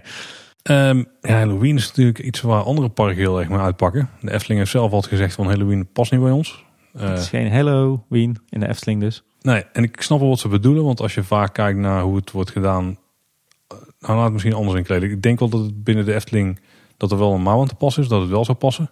Maar ik denk dat het dan wel enorm kostbaar gaat zijn. Want als je kijkt naar hoe de aankleding meestal is bij Halloween evenementen, dan is het best wel eh, ja, contemporary, zeg maar. Dus gewoon van nu. Mhm. Eh, met ook heel veel simpele gebouwen, gewoon eh, een beetje hout, vaak zwart geschilderd. Eh, af en toe wel mooie decoratie erbij, wel zeker. Alleen in de basis voelt het iets te... hm, misschien dat ik nu dan die evenementen ga beledigen en ik ben er ook niet geweest, dus alleen maar horen zeggen en vlog Ja, ja, kijken. ja, kom maar op, Paul. Een beetje... een Beetje smakeloos. Een beetje wonky is. Nee, gewoon... een beetje, beetje krakkemikkig allemaal in elkaar Ja. is gezet, zeg maar. Heel tijdelijk, heel tijdelijk karakter allemaal heeft. Ja, past natuurlijk ook wel bij het thema. Ja, nee, dat is ook zo. Alleen uh, ja, die schermmezers die zijn in de basis natuurlijk gewoon. Nee, ik mag niet er eigenlijk gewoon niks over zeggen. dat weet ik. En ik denk dat, dat er wel mogelijkheden zijn de Efteling. Die vraag werd laatst opgeworpen. was best wel uh, interessante discussie die eruit kwam. Um, want we hebben natuurlijk wel een aantal griezel-elementen in het park. Denk aan het spookslot. Ja. En uh, ja, een aantal sprookjes hebben ook best wel een, uh, een duister randje eraan zitten. Nou ja, denk, denk ook aan Villa Volta, denk ook aan ja. Baron 1898, denk ook aan de Vliegende Hollander. Dus ik, ik, denk dat er wel op een manier een maand te pas is. Maar ik snap wel wat de Efteling bedoelt als ze zeggen dat ze daar wegblijven. Uh, dat, dat ze echt willen wegblijven op een manier zoals het nu gebeurt. Maar nou, nou ja, weet je wat ik denk dat is? Ik denk dat het tweeledig is. Hè? Ik denk enerzijds denk dat de Efteling het niet nodig heeft. Ik bedoel, Halloween is voor heel veel parken uh, het goedmakertje voor de rest van het jaar. Mhm. Mm -hmm. uh, dat is gewoon een, een, gigantisch succesnummer. En die parken hebben dat echt nodig om te overleven. Want dat is de periode dat ze hun omzet draaien en een winst maken. En ja, in de Efteling is juist die hele periode september, oktober uh, uh, en, en, en de eer, het eerste deel van november is super druk, toch al? Mede met dankzij, aan, mede dankzij die Albert Heijn kaartjes wellicht. Dus de Efteling heeft het denk ik niet nodig, kan het misschien ook niet gebruiken. En ik denk ook dat, dat met name de Amerikaanse inslag van Halloween, ik denk dat dat, dat past niet bij de Efteling. Hè? En ook niet dat, dat, dat, dat ruwe griezelen met de, de kettingzagen en het vele bloed. Dat past ook niet bij de Efteling en bij de doelgroep. Ik denk dat op zich voor een, een andere vorm van griezelen en, en horror, dat daar wel plaats voor is binnen de Efteling. Ja, misschien is de vraag nog breder. Want wat ik dus wel heel tof vind van hoe wat uh, al die Halloween feesten eigenlijk doen, of die avonden, is dat ze op een andere manier entertainment brengen in het park. Dus je hebt die scaremezers, je hebt scare zones, maar je hebt dus echt uh, nieuwe ervaringen zeg maar, die je normaal gesproken niet in het park kunt doen.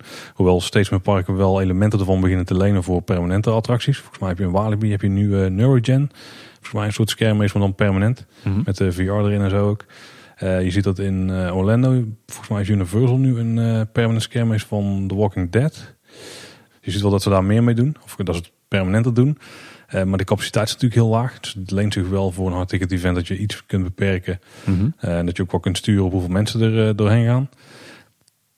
Toch heb ik het idee dat er, en dan is het thema misschien niet Halloween, maar dat er manieren moeten zijn voor de Efteling om ook zoiets te doen. En dan denk ik vooral voor de rustige periode aan het begin van het jaar. Dus zeg maar van februari tot en met april. Ja. Dat, dat, dat, er toch dingen mogelijk zouden moeten zijn die die periode een beetje, dat ze de bezoekersdippen er, eruit Ja. kunnen duwen, een beetje omhoog kunnen, kunnen gooien. Ja, kijk, kijk, ik- denk eerlijk gezegd, eh, Halloween denk ik nee, dat, dat, dat past gewoon echt niet bij de Efteling. Maar ik zie griezelen zie ik nog steeds wel als een, als een thema wat absoluut potentie heeft voor de Efteling. Hè? Net zo goed als Sinterklaas dus, zodra die hele discussie is, eh, is, eh, is geluwd. Maar ik denk dat, dat griezelen in algemene zin op een hele, ja, een beetje een manier die zeg maar de, de kinderen en, en, en begin tieners aanspreekt. Hè? Denk aan die hele wereld rond Paul van Loon en die Dolfje Weerolfje en de griezelbus. Ik denk dat daar absoluut eh, wel, wel, wel dat dat wel potentie heeft. Ik bedoel, eh, ik, ik ben ooit nog op zo'n zo'n griezel-evenement geweest in het Autotron. Nou ja, het Autotron is natuurlijk ook ter ziele gegaan. Dat werd een beetje georganiseerd door die hele club achter Paul van Loon. Ja, dat was een superleuk evenement. Het is wel, eh, daar hebben we het de hele tijd nog niet over gehad. Maar eigenlijk is het wel zo dat hard ticket events vooral worden gericht naar de mensen die ook zelf de ticket betalen. Het is weinig gezinsavonden zijn het vaak. Nou ja, dat, dat griezel-evenement, het Autotron was wel juist. een- Ja, die maar een als we kijken naar de Efteling, dan zijn het vooral zomer, zijn het altijd avondevenementen. Vaak Ja. vanaf 7 uur of later soms Ja, nog. ja. Dus eh, eigenlijk wel, een- dat is dan wel eigenlijk de doelgroep waar je een beetje naar Ja, het kijken. ja. Eh, Weet je overigens dat de Efteling wel degelijk ooit een keer iets met griezel heeft gedaan? Ja, dat weet ik. Ook omdat ik de eh, notities heb gezien. Maar eh, het, eh, het sprookjesmysterie. Ja, niks, ja, ik, ja, ja, het goed onthouden. Terug naar 2009, dus dat is ook alweer negen jaar geleden. Ik, Ah, dit was, eigenlijk was het natuurlijk een groot marketingstunt. hè? Een hele geslaagde trouwens. Ja, inderdaad. Kan je daar wat meer over vertellen misschien voor onze wat jongere luisteraars? Nou, even uit mijn hoofd dan. Eh, het verhaal was dat er in het Sprookjesbos eh voorwerpen waren verdwenen. En iedere week ehm, ja, was, werd een van die voorwerpen werd uitgelegd, zeg maar. Die was ergens dan verstopt in het land.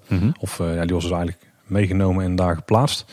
Eh, in het Sprookjesbos zelf had je op een paar punten had je wat extra aankleding. Ehm, die heb ik niet helemaal mijn scherp. Help me Tim. Ja, volgens mij hing eh, was er ergens een, een, een, een bezemstil gecrashed en er stond ergens een, eh, een grote kookketel. Want volgens Ja, mij was, was ketel, ja. Ja. een, een heks was de boosdoener hè, van, dit hele, van deze hele rampspoed. ja en, het hele idee was dus dat eh, heel Nederland eigenlijk op zoek moest naar het, het, het, het item was gestolen. Hm. En dan werd er iedere dag van de week werd er een hint eh, ja, losgelaten. Waardoor uiteindelijk dus duidelijk werd waar die was. En dan werd het weer teruggebracht naar de Efteling. Daar weer ceremonieel geïnstalleerd. Ja.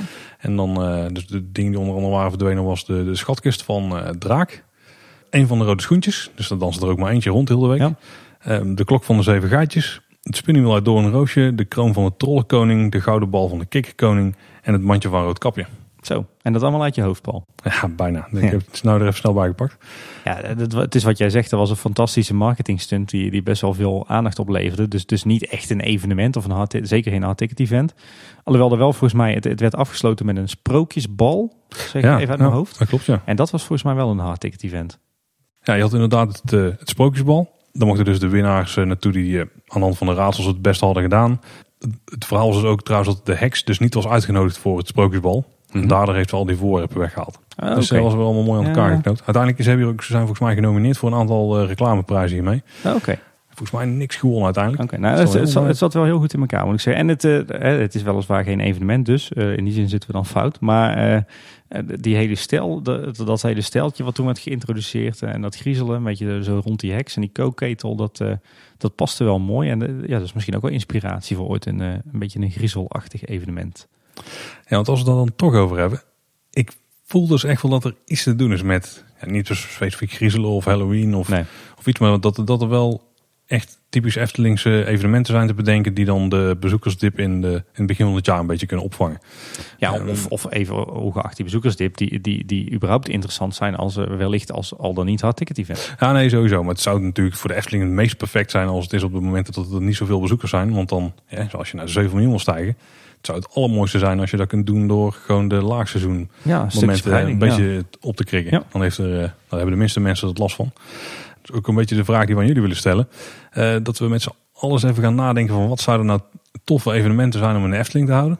Ja. En dan gaan wij er nog wel verder over nadenken, Tim. En dan gaan we proberen die aan jullie te presenteren in de toekomstige aflevering. Ja, daar gaan we daar eens een aparte aflevering van maken. Ja. Ja. Dus uh, we hebben bedacht dat jullie daar je idee voor kunnen achterlaten op kleineboodschap.com slash feest. Uh, Ja. hebben een beetje de, een beetje de, de, de richtlijnen die, uh, waar je rekening mee moet houden zeg maar, neergezet.